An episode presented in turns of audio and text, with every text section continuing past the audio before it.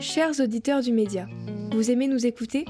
Vous êtes la garantie de notre liberté et de notre indépendance et nous avons besoin de vous pour continuer. Devenez sociaux et abonnez-vous sur lemediatv point fr slash soutien.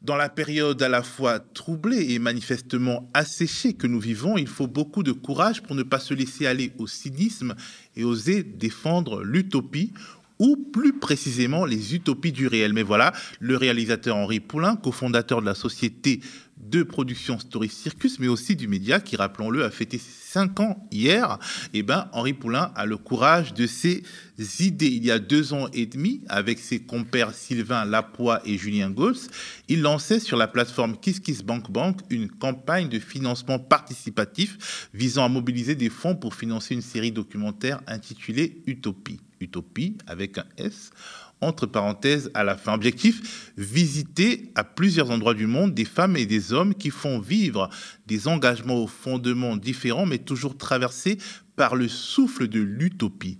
Boosté par l'idée, un peu moins de sept mille personnes mettaient la main au pot et mobilisaient deux cent vingt mille euros pour donner naissance à cette série. Cela a mis du temps, mais finalement, les six épisodes d'Utopie sont disponibles sur la plateforme France point T V et aussi sur la chaîne PeerTube de DataGueule. DataGueule qui est un peu le programme phare de Story Circus. Ce sont des films beaux d'un point de vue esthétique, beaux à tomber par terre même.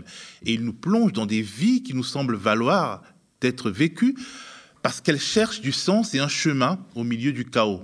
Mais assez parlé, regardons le teaser de cette série avant de donner la parole à Henri qui est sur notre plateau. Utopia konkretu bat jarraitzera eramaten dutzun lehen arrazoia izan alda behar bat.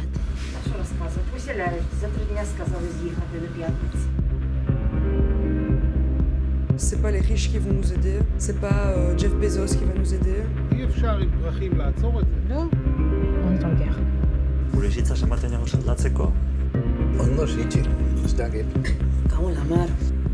j'aurais pas le courage de faire un truc pareil.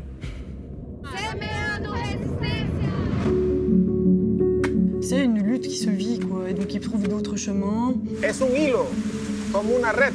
Et à travers de ça, nous sommes protégés. C'est une vie autre, et des fois on les vit difficilement. Les gens n'y croient pas. Nous, non seulement on y croit, mais on veut le faire. Se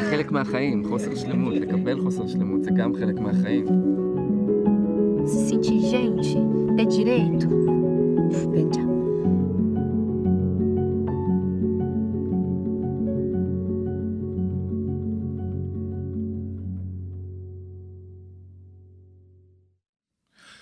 Salut Henri et merci pour cette série documentaire. Comme le dit la sagesse africaine, quand la tête est là, le genou ne porte pas le chapeau. Et donc, vu que tu es là, peux-tu nous présenter cette série documentaire qui nous amène tour à tour chez des zadistes en France, aux côtés des activistes du mouvement des sans-terre au Brésil, dans un oasis de paix multiconfessionnel à trente kilomètres de Tel Aviv, ou en Ukraine, dans une éco-ferme autogérée qui fait face à la guerre ? Bonsoir Théophile. Euh, un petit complément d'abord. Mmh. Euh, le, le, Laurène Boudard nous a rejoint, euh, mmh. a rejoint le collectif euh, DataGueule pour, pour coécrire la, la, la collection documentaire. Euh, présenter présenter euh, Utopie, S au pluriel, avec un point d'interrogation. Et tout est là. On pose la question de savoir si c'est une utopie au sens, euh, au sens où le sens commun l'entend, à savoir un fantasme irréalisable, euh, euh, un, un idéal sans, sans, sans possibilité d'ancrage. Et le point d'interrogation est essentiel parce que je, je, je, l'intention aussi de la série et de la, de la collection documentaire est de prouver que non, on est loin de l'idéal fantasmé, mais au contraire de, de l'idéal ancré dans, dans, le, dans la complexité, le contexte euh, et les contextes différents que, que, l'on, que l'on documente. Euh, schématiquement, s'il faut, parce que ce sont six histoires très différentes, euh, six histoires de collectifs et de luttes politiques très différentes, mais ce qui pourrait euh, les, les, les relier, c'est cette, cette idée quand même de... Euh, d'individus qui décident de faire des trous dans le réel, au sens où Jacques Rancière l'entendait. euh, notre réel à tous, qu'on soit opposant ou non, euh, qu'on soit militant ou non, euh, c'est le libéralisme, c'est le patriarcat, c'est un monde post-colonial, euh, érigé, euh, pensé euh, au dix-huitième, puis au dix-neuvième, euh, euh, obsédé par le profit. C'est un monde qui place au centre de tout euh, le commerce, le rapport de force, la conflictualité, la concurrence, euh, et, et tout, euh, tous les relais de, de, ce, de ces fondamentaux-là, euh, les relais culturels, euh, cinématographiques, euh, narratifs, euh, nous rappellent toujours qu'on est de ce monde, et nous sommes de ce monde. Je suis de ce monde, tu es de ce monde, nous sommes de ce monde.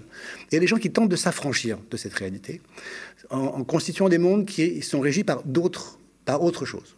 Euh, par le, le, le respect du vivant, euh, l'égalité, euh, la lutte contre toute forme de discrimination, euh, euh, et, et qui passe de la, de l'idée au réel, qui implique leurs gestes, euh, leur travail, leur, euh, chacun de leurs instants, euh, en, de manière à être alignés avec ces, ces, ces, ces idéaux qui sont un peu les nôtres, euh, mais, mais qu'eux vivent pleinement.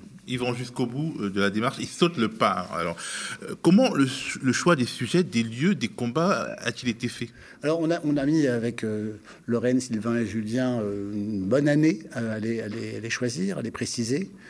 Euh, initialement, on s'était dit, bon, on va, on va, être, on va essayer d'être... Euh, De, de jouer le jeu d'une forme, non pas de neutralité, parce qu'elle n'existe pas. Nous, sommes, nous assumons d'ailleurs, en plus, en plus, en plus à forte raison, au sein de DataGueule, de manière très revendiquée, une subjectivité, dès lors qu'elle est sourcée, sincère, travaillée, cette subjectivité, on doit, on doit la porter.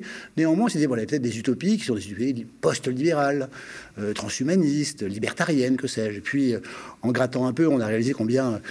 Avant tout, une utopie doit être portée par des utopistes. Des gens qui espèrent quand même, euh, qui, qui, qui espèrent... Euh, du mieux, euh, du bien. Euh, et là, on est tombé sur euh, des ornières assez sombres, euh, des fantasmes délétères. Donc, on, on s'est dit qu'on a rapidement renoncé, en fait, à l'idée de donner la parole à ces gens-là, qui n'avaient finalement pas grand-chose à nous dire et à nous apprendre. Mais, mais à quoi ressemblaient ces utopies terrifiantes, ou alors ces contre-utopies terrifiantes alors, je, je, que vous avez essayé d'évoquer euh, pour renoncer par la suite ? Non, mais on peut, on, on, je prends le cas de l'école des libertariens. Par exemple, les libertariens sont les gens qui, finalement... Euh, ont un rejet de l'État, de la même manière que les libertaires peuvent en avoir un. Sauf que le prolongement de ce rejet, c'est une démarche ultra-individualiste. Euh, L'idée est de dire, si moi j'ai envie de porter une arme, eh ben, je vais la porter. Et puis si j'ai envie de l'utiliser, je peux l'utiliser. Et ainsi de suite. Et puis, de surcroît, on a lancé le projet à l'orée de la, de, de, des confinements successifs qui ont, qui ont, qui ont gelé la France, l'Europe, une partie du monde, une grande partie du monde. Et ce, cette période de confinement a, a, a transformé, de manière radicalisée, le terme est un peu, un, un peu facile, il faut plus l'utiliser avec, avec, avec euh, parcimonie, mais a, a, a, a, a durci certaines de ces communautés. Je parle des communautés, notamment libertariennes, qui, aux États-Unis, par exemple, ont toutes plus ou moins sombré dans le QAnonisme, le complotisme le plus sombre, le suprématisme blanc, porté et poussé par le vent des, des Trumpistes. Enfin, voilà. Donc, on n'avait vraiment pas envie d'aller y voir. Voilà. Je préfère d'ailleurs parler, si c'est possible, des six utopies euh, particulièrement euh, réjouissantes euh, qu'on a, qu'on a pu croiser. Alors, ce sont des utopies qui partent, au final, de fondements idéologiques euh, différents, même s'ils ne sont pas très très différents, contrairement au projet de départ. Comment se distinguent-elles et où se rejoignent-elles? Alors, je, je pense que les présupposés idéologiques sont relativement similaires. Enfin, ce sont des gens qui ne se satisfont pas de l'état du monde, de l'état des choses, et qui sont sensibles euh, à la, aux violences sociales, euh, aux brutalités euh, euh, incessantes que nous observons quotidiennement, qui sont sensibles à, à l'urgence climatique, euh, au drame climatique euh, dont on commence à peine à subir euh, les premiers effets, et ce n'est qu'un début, euh, et qui sont attentifs, euh, alors bien sûr chaque, chaque contexte est différent, mais qui sont attentifs très communément, encore une fois, au respect des autres, du vivant, de l'égalité. C'est un élément absolument essentiel, ça, hein, parce que je pense que peut-être ce qui distingue Euh, assez radicalement, assez fondamentalement, le, les, les utopistes que nous avons documentés et euh, certains euh, collectifs euh, en lutte, euh, en Occident notamment, c'est ce rejet de la brutalité dans la dynamique politique, euh, de, ce rejet du rapport de force, ce rejet de l'élu et de la, déléga- la délégation. C'est-à-dire qu'ils n'attendent pas, soit le grand soir incertain, que certains attendent encore. On a pu, on a pu y croire, et pour de bonnes raisons, enfin pour une belle espérance, mais ce grand soir tarde à arriver.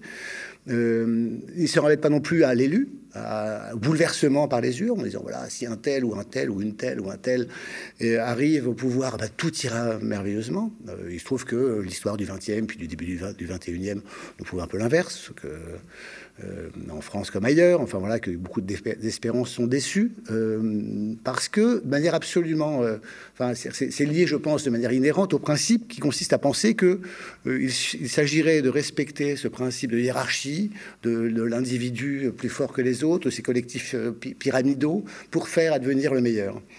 Pour reciter Jacques Rancière, Jacques Rancière disait « Ce ne sont pas les, les, les futurs qui créent les présents, mais les présents qui créent les futurs. » Si on n'est pas ici et maintenant, euh, dans l'instant même de nos vies quotidiennes, euh, dans l'expression d'une égalité, d'un respect, euh, d'une écoute, euh, dans le rejet du rapport de force et de la brutalité, on ne peut pas espérer faire advenir un monde qui fonctionnera de cette manière-là. Alors, la terre est presque omniprésente dans ces documentaires comme une sorte de fil rouge, la terre que l'on cultive selon telle ou telle modalité, la terre qu'on préserve contre la rapacité du capitalisme, la terre qu'on défend contre l'invasion étrangère.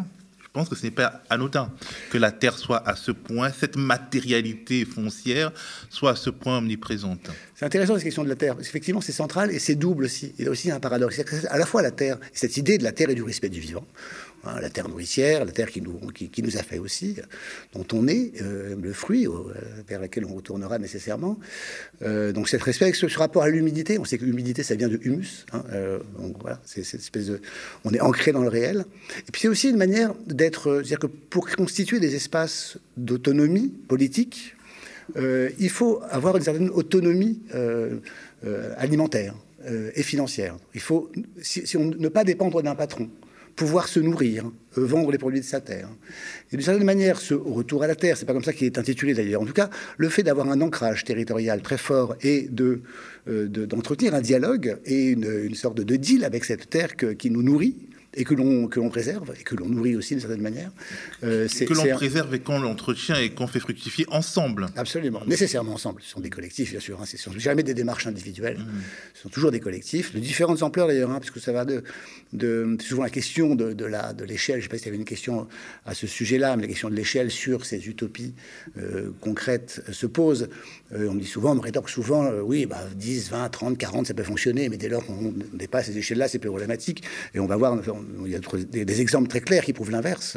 Lorsqu'on ça va jusqu'à combien au Brésil, au Brésil, c'est un million cinq cent mille personnes qui vivent grâce à la réforme agraire, au retour à la terre initié par le mouvement des sans-terres, euh, qui vivent sur ces fondamentaux-là, entretenant une, une relation justement basée sur l'agroécologie avec la terre, sans jamais renoncer, euh, bien sûr, aux luttes politiques euh, qui sont, on le sait aujourd'hui, l'actualité nous prouve tous les jours, euh, très, extrêmement intense euh, au Brésil. Mais, mais justement, cette terre sur, sur laquelle s'ancre leur combat, c'est aussi pour la terre qu'on fait la guerre. Les guerres sont plus que jamais territoriales avec la guerre en Ukraine et aussi avec le conflit qui n'en finit pas euh, au, au Proche-Orient, au Moyen-Orient. Donc, euh, quelque pas, part... C'est pas, pas pour la terre qu'on fait la guerre, c'est pour le territoire, ce qui est autre chose. C'est une, ah oui. une autre idée. Un territoire, c'est, c'est, c'est, ça se pense sur une carte. C'est une abstraction, en fait, un territoire. On, on, on pose un drapeau sur une carte, sur un, sur un, sur un, sur un plan d'ensemble qu'on a préfiguré. Mais c'est pas, c'est pas, ça n'implique jamais une, une relation réelle, concrète, humaine, enfin, de, de, de mammifères, de notre espèce à... Bah, la terre, parce que c'est, c'est... on est en surplomb du territoire. Oui, on est au-dessus. C'est, c'est quelque chose. C'est un, c'est un rapport de domination. C'est aussi dominer le territoire. C'est, c'est, c'est particulièrement, parfaitement occidental. Alors, c'est vrai que c'est toujours euh, difficile de demander à un papa euh, ou à une maman euh, quel est son enfant préféré, mais sur ces six documentaires, quel est celui qui t'a fait le plus avancer toi-même dans ta vie ? Je, je suis vraiment incapable de le dire. Je pense que ce, ch chacun d'entre eux, enfin chaque rencontre euh, avec chacune de ces communautés m'a vraiment bouleversé, vraiment bouleversé. Un petit bon, effort quand même. Non, alors ça dépend des thématiques, mais vraiment, sincèrement, j'en suis strictement incapable. Euh, mais vraiment, hein, c'est pas, c'est pas une posture, c'est pas un, un élément de langage.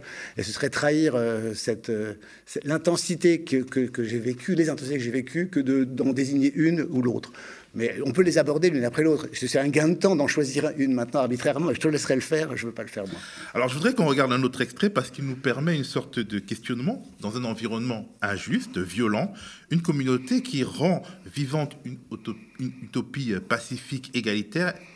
Est-ce que finalement elle n'incarne pas un refus de regarder ou d'affronter la réalité en face? Regardons le teaser de l'épisode consacré à la communauté de Neve Shalom, Wahat al-Salam, en Israël, qui veut écrire, et je cite, une autre histoire, celle du partage et de l'écoute.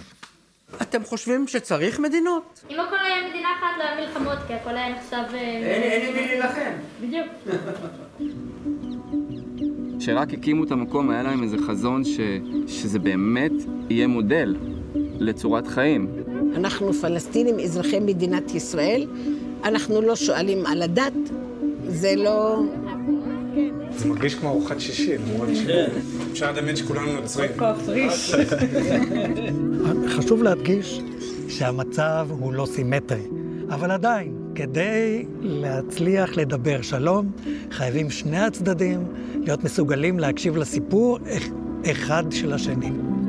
שנים לא הייתי אותך. ישראל היא יש לה נשק הגרעני. אנחנו לא יכולים לעמוד מול הנשק הזה. אי אפשר עם פרחים לעצור את זה. לא. הפלסטינים, אנחנו בעצם מטלטלים בכם. אם תעשו לנו עבודה קרה, אנחנו נחיה כמו היהודים, כמו החברה היהודית באופן כללי, לא נחיה במציאות. וגם אני חושב שזאת לא המטרה של נווה שלום, לשכנע אנשים, ונווה שלום זה סיפור. וגם אם המקום הוא לא מושלם, זה חלק מהחיים, חוסר שלמות, לקבל חוסר שלמות, זה גם חלק מהחיים. ופעלנו כדי להביא את השלום.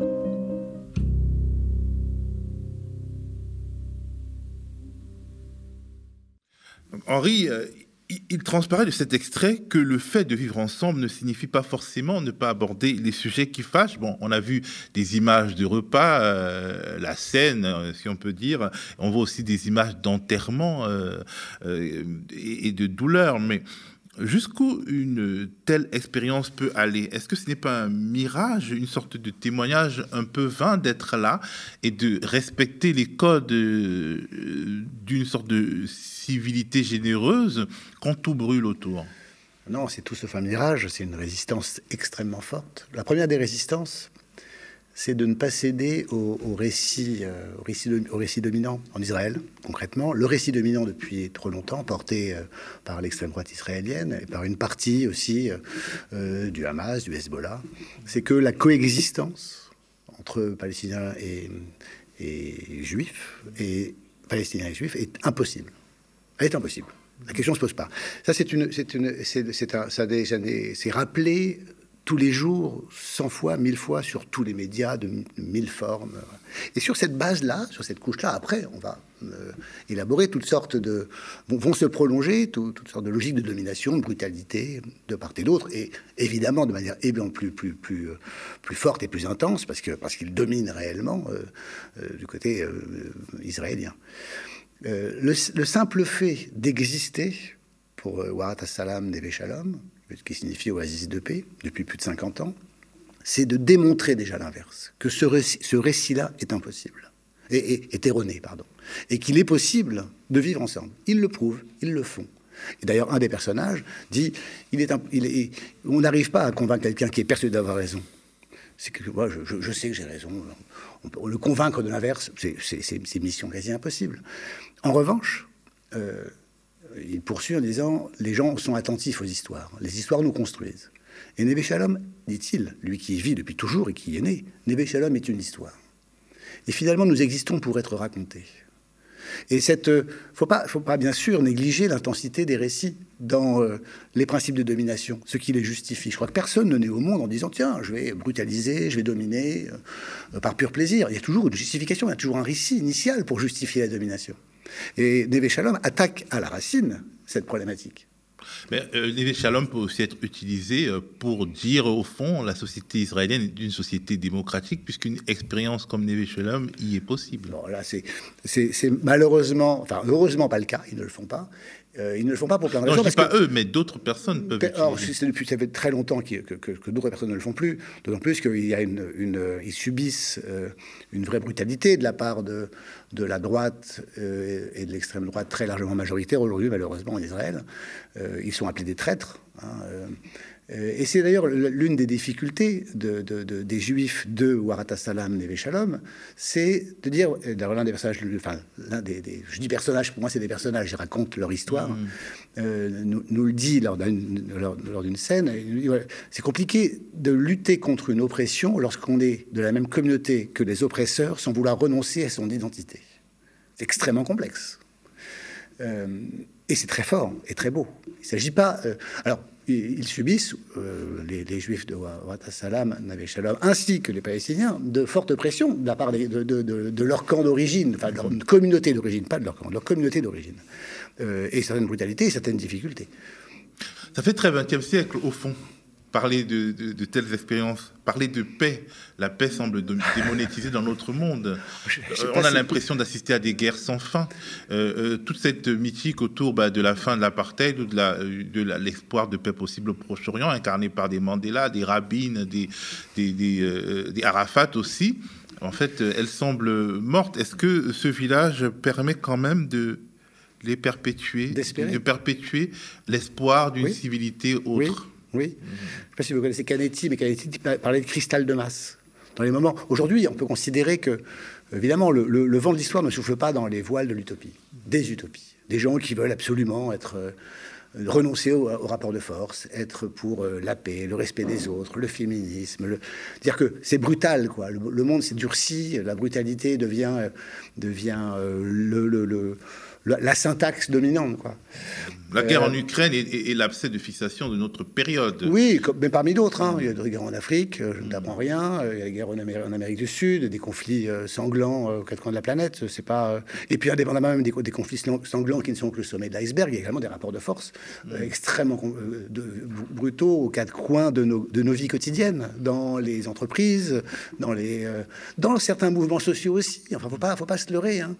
Euh, il suffit pas euh, d'être de gauche et de, d'être, et de militer euh, pour, euh, pour échapper euh, à, à cette mécanique du rapport de force euh, et aux brutalités.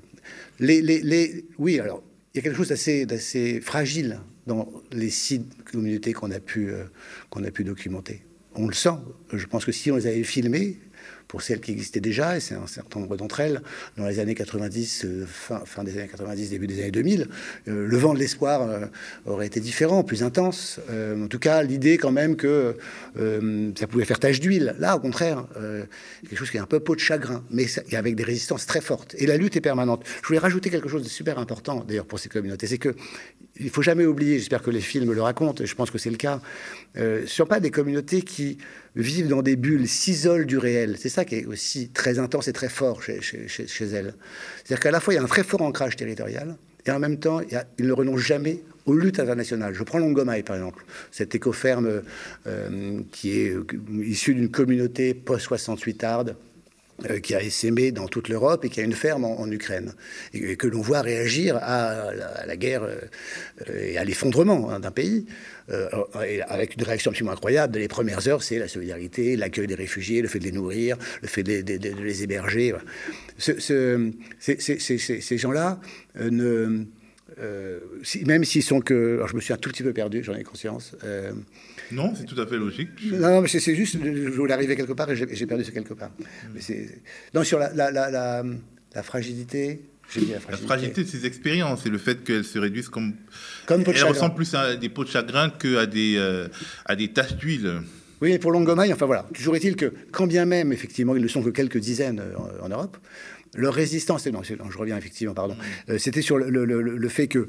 Il y a un, un ancrage très fort territorial, très local, et en même temps, il ne renonce pas, je parle de, de l'intégralité de Longo Maï, par exemple, aux luttes internationales, à l'accueil des migrants, en Méditerranée, euh, en Serbie. Euh, ils accueillent, euh, ils luttent contre, contre euh, les, les, les, la bétonisation, ils accompagnent les zadistes, ils sont présents à Bure. C'est-à-dire que euh, Longo Maï, comme beaucoup d'autres de ces, de ces communautés, sont à, encore une fois tout à la fois attachés à être d'une grande cohérence dans l'espace qui est le leur, dans le territoire euh, dont, mmh. ils, dont ils maîtrisent les contours, euh, pas simplement territoriaux, mais également euh, politiques, et, et, et en même temps avec un lien très fort avec le réel. Alors, avant cette série, Story Circus et toi avait forcément été, euh, avait été à l'origine d'un film, euh, Démocratie, toujours avec un S, entre parenthèses. Est-ce qu'il y a un lien entre les deux concepts? Complètement. Je pense que c'est le prolong... l'utopie, de certaine manière, est le prolongement des démocraties. Euh, quand on a posé, on s'est posé la question de savoir qu'est-ce que c'est que la démocratie. Voilà. Mmh. Euh, Et l'expression qu'on en connaît aujourd'hui, la plus communément euh, admise, c'est la démocratie représentative. Bon, voilà, on va, on va, on va dans, un, dans des bureaux de vote euh, tous les deux, trois, quatre, cinq ans, euh, à différentes échelles. Euh, voilà. Et ce serait, ce serait l'expression ultime de la démocratie. Bon, il se trouve qu'en creusant un tout petit peu la question, c'est pas un scoop, hein, mais, mais je trouve que c'est pas ça, que c'est pas que ça la démocratie. La démocratie, euh, c'est un principe qui consiste à considérer que l'autre est notre égal et que euh, personne ne doit se substituer ni à l'autre ni à nous dans la décision collective. Alors. Euh, Personne, c'est euh, pas les lobbies industriels, pas les qui sont à leur place d'ailleurs. Hein, voilà, bon. euh, mais euh, l'idée est d'avoir euh, euh, la possibilité d'offrir à tous et toutes euh, la possibilité de, de, de, de décider en commun. C'est le principe de l'égalité. L'égalité qu'on s'octroie et qu'on octroie aux autres. Hein, même celui qui n'est pas d'accord avec soi, et cetera. Donc c'est un principe assez complexe à mettre en place et à vivre pleinement. Euh, Est-ce que dans notre vie quotidienne, dans nos entreprises, dans un média comme celui-ci, dans l'entreprise qui est la mienne, la boîte de production qui est la mienne, est-ce que tous les jours s'applique ce, ce principe qui consiste à considérer que l'autre est notre égal absolument, totalement, sans aucune réserve? Euh, non, pas toujours, c'est compliqué, c'est un combat permanent. Voilà. Euh, mais dans démocratie, euh, on s'était arrêté, on est allé voir des gens qui font démocratie, au sens premier du terme, euh, Très, très respectueux de cette question de l'égalité. Donc on est allé voir des écoles freinées, des, des, des, des, des, des, des petites communautés, des petites municipalités euh, qui tentaient d'appliquer, où, les, où les, les élus redistribuaient le pouvoir qui leur était octroyé par les urnes, euh, à Kingersheim notamment, à Joe Spiegel. On est allé en Islande avec des constitutionnalistes qui avaient tenté d'élaborer une constitution plus respectueuse de cette question d'égalité et donc de démocratie. Mais on était resté à la lisière de, de, de, de, de ces lieux, de ces trous dans le réel dont parlait Jacques Rancière. On était dans des espaces constitués et préconstitués. Alors, la série a été financée au départ par financement participatif, mais elle est quand même diffusée par France point T V, France point T V, hein, c'est important d'aller là, France point T V, c'est la plateforme, un peu le, le YouTube, le Netflix de, de l'audiovisuel la, public français. Vous pouvez aller regarder, vous devez aller regarder les six épisodes euh, tout de suite après euh, cette euh, émission. Euh, mais pourquoi, donc, euh, après ce financement participatif, le mettre quand même sur France T V? Pourquoi euh, une série comme ça n'a pas été totalement, à contrario, euh, financée de manière classique, c'est-à-dire via les outils de l'audiovisuel public ou alors de la télé privée? Ah, c'est une petite utopie euh, documentaire que de faire euh, six films aux six coins de la planète. Euh, c'est long, c'est coûteux. Bon, tu, tu, je te remercie d'avoir apprécié les qualités plastiques de l'image, mais ça a un, ça a un coût. C'est qu'on part avec deux caméras, qui sont des caméras RED, pas des caméras de reportage, plutôt des caméras de cinéma. Euh, on passe beaucoup de temps au montage aussi. Donc, il euh, y, y a un coût parce que les gens sont payés. C'est les intermittents du spectacle, comme moi. Je suis un intermittent du spectacle. On, on, on passe du temps. On est, il euh, y a une petite vingtaine de personnes, un peu plus de vingt personnes qui ont, qui ont été mobilisées pendant presque trois ans euh, sur des durées différentes, mais sur ce projet. Donc ça, ça, ça a un coût euh, certain.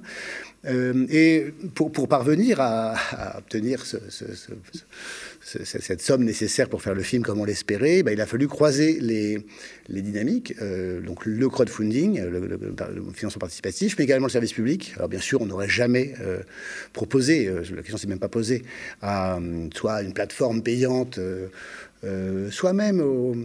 aux GAFA, parce que les GAFA peuvent financer, mais ça reste les GAFA, donc c'est un peu compliqué. C'est un peu compliqué et pas très euh, logique que d'aller à d'autres guichets que celui du service public et celui euh, du, du, du financement participatif.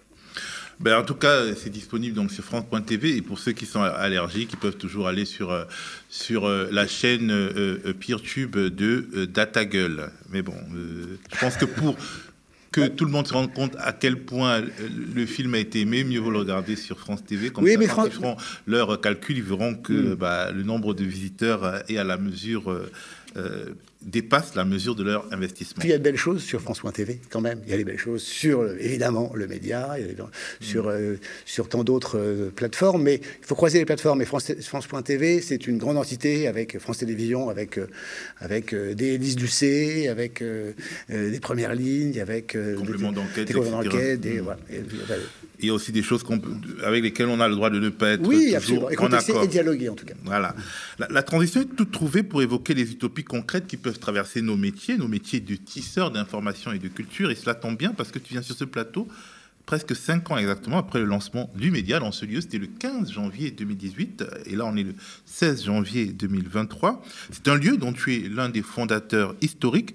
Un lieu d'utopie concrète quelque part, vu qu'il se veut un média coopératif d'une certaine portée, soutenu par euh, des, so des, des sociétaires, donc des citoyennes et des citoyens, hors du contrôle de l'État et des milliardaires, dans un pays qui, où les médias sont passés sous la coupe bah, euh, des possédants et du pouvoir. Un lieu où il y a eu des tâtonnements, des crises, euh, dont d'autres médias se sont fait des choux gras, des erreurs, mais aussi, nous le croyons, de belles réussites, hein, et une sorte de modèle même, d'ailleurs, qui se fait... qui se fait dupliquer. Aujourd'hui, tu as un peu laissé le bébé libre de vivre sa vie sans toi. Alors, quel regard tu portes sur lui, sur ton bébé qui a bien grandi et qui a eu une, une adolescence peut-être trop tumultueuse à ton goût? Mais très joliment tumultueuse. Et c'est pas mon bébé du tout. Cette idée, je l'ai. C'est notre bébé, mais oui, bon, c'est euh, très collectif. À la base, il y avait quand même euh, des gens. Oui, absolument. absolument. Non, non, non, je, je, je, je renie absolument rien. Je suis très très content de voir, en fait, pour, pour, pour tout te dire, c'est Facebook qui m'a rappelé qu'il y avait cinq ans, jour pour jour, c'était hier, une petite notification à la con dans son, dans son friand, ses, ses, ses, ses, ses applications, euh, bah, c'était la première du média. Et oui, j'ai un petit, un, petit, un petit frisson, un petit, euh, c'est un, un plaisir, c'est un beau souvenir. Moi, je, encore une fois, c'est tout sur mon bébé parce que j'ai initié euh, avec beaucoup d'autres cette idée-là.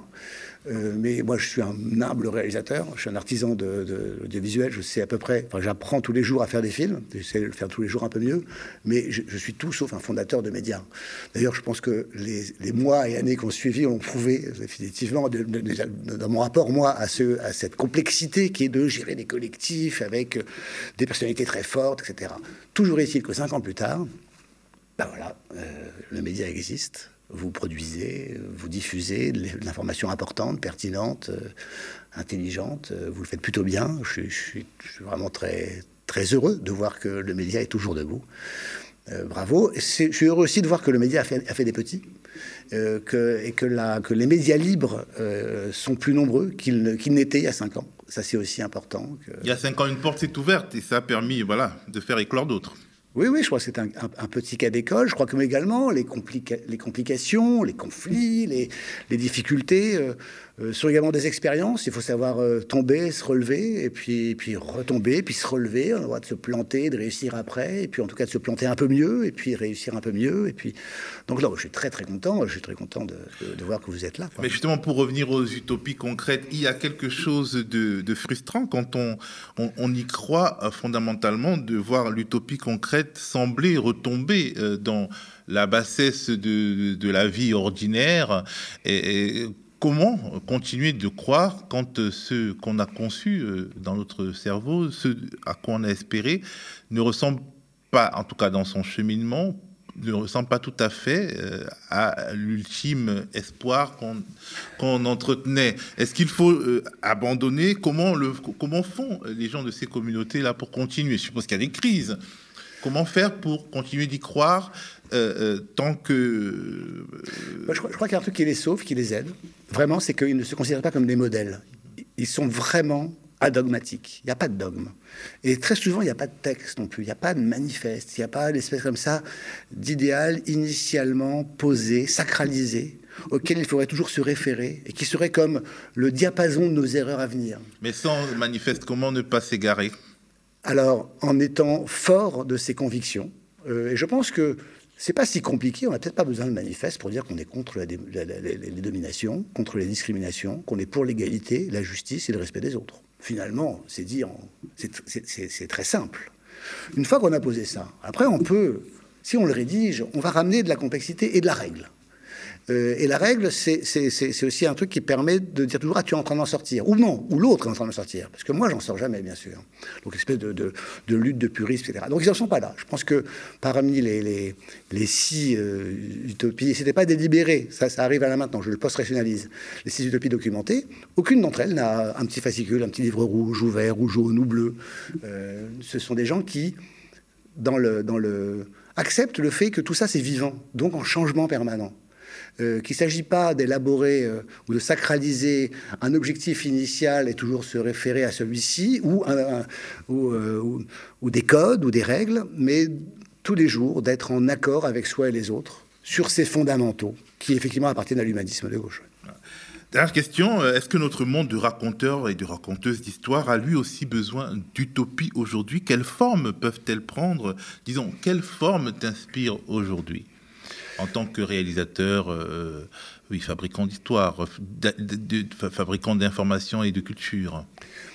Alors, bon, il y a, les, for les formes sont toujours diverses. Celles qui me touchent sont, sont, sont évidemment diverses. Et je pense que la diversité des formes d'expression, dans, dans le champ, l'audiovisuel, mais dans d'autres champs aussi, est absolument euh, essentielle. Et, euh, en revanche, je, moi, ce qui m'intéresse particulièrement peut-être sur les éléments des récits, euh, ce sont les récits, les récits notamment qui empruntent à l'anthropologie. Je pense qu'il faut, il faut lutter sur, contre un récit dominant qui est celui, peut-être l'un des plus communément admis, l'idée selon laquelle notre espèce euh, aurait engendré naturellement le monde qui est celui que nous vivons et que nous déplorons majoritairement parce qu'il est effectivement assez déplorable. Euh, en tout cas pour ceux qui le subissent, et ils sont plus nombreux que ceux qui en profitent. Le fameux anthropocène. Alors justement, ça c'est une connerie. C'est une connerie parce que l'anthropologie, hein, la science humaine, les sciences humaines, pas, pas simplement le... le enfin, les anthropologues nous apprennent qu'il y a eu des dizaines de milliers d'organisations sociales différentes qui n'étaient pas toutes euh, basées, très loin de là, euh, sur le commerce euh, et le rapport de force et la conflictualité, euh, comme la nôtre. Euh, et il est fort probable qu'il y en aura beaucoup d'autres. Il se trouve que cette organisation-là, cette civilisation-là, euh, par sa voracité, par son goût pour la prédation, a effectivement réussi, euh, à, tragiquement, à dominer euh, une grande partie et de l'espace et de notre temporalité. Euh, mais ces utopies, et d'autres encore, et d'autres communautés, euh, prouvent qu'il est possible, non seulement possible, mais... c'est évident que d'autres manières de, de, de, de faire et d'exister et de, de, de, d'autres organisations sociales euh, sont, sont, sont, sont, sont possibles. Sont possibles, le furent, le seront et le sont déjà. Merci beaucoup Henri. Je rappelle euh, la série documentaire que tu viens de produire, à notre plus grande joie à tous, avec euh, tout le collectif de DataGueule et de Story Circus, donc Utopie, avec euh, un S entre... parenthèse et un point d'interrogation, disponible sur France point T V et aussi sur la chaîne PeerTube de DataGueule. Merci, euh, allez regarder, allez euh, encourager euh, la création euh, documentaire exigeante euh, sur le service public si vous ne voulez pas être tributaire euh, des Hanouna euh, et Co.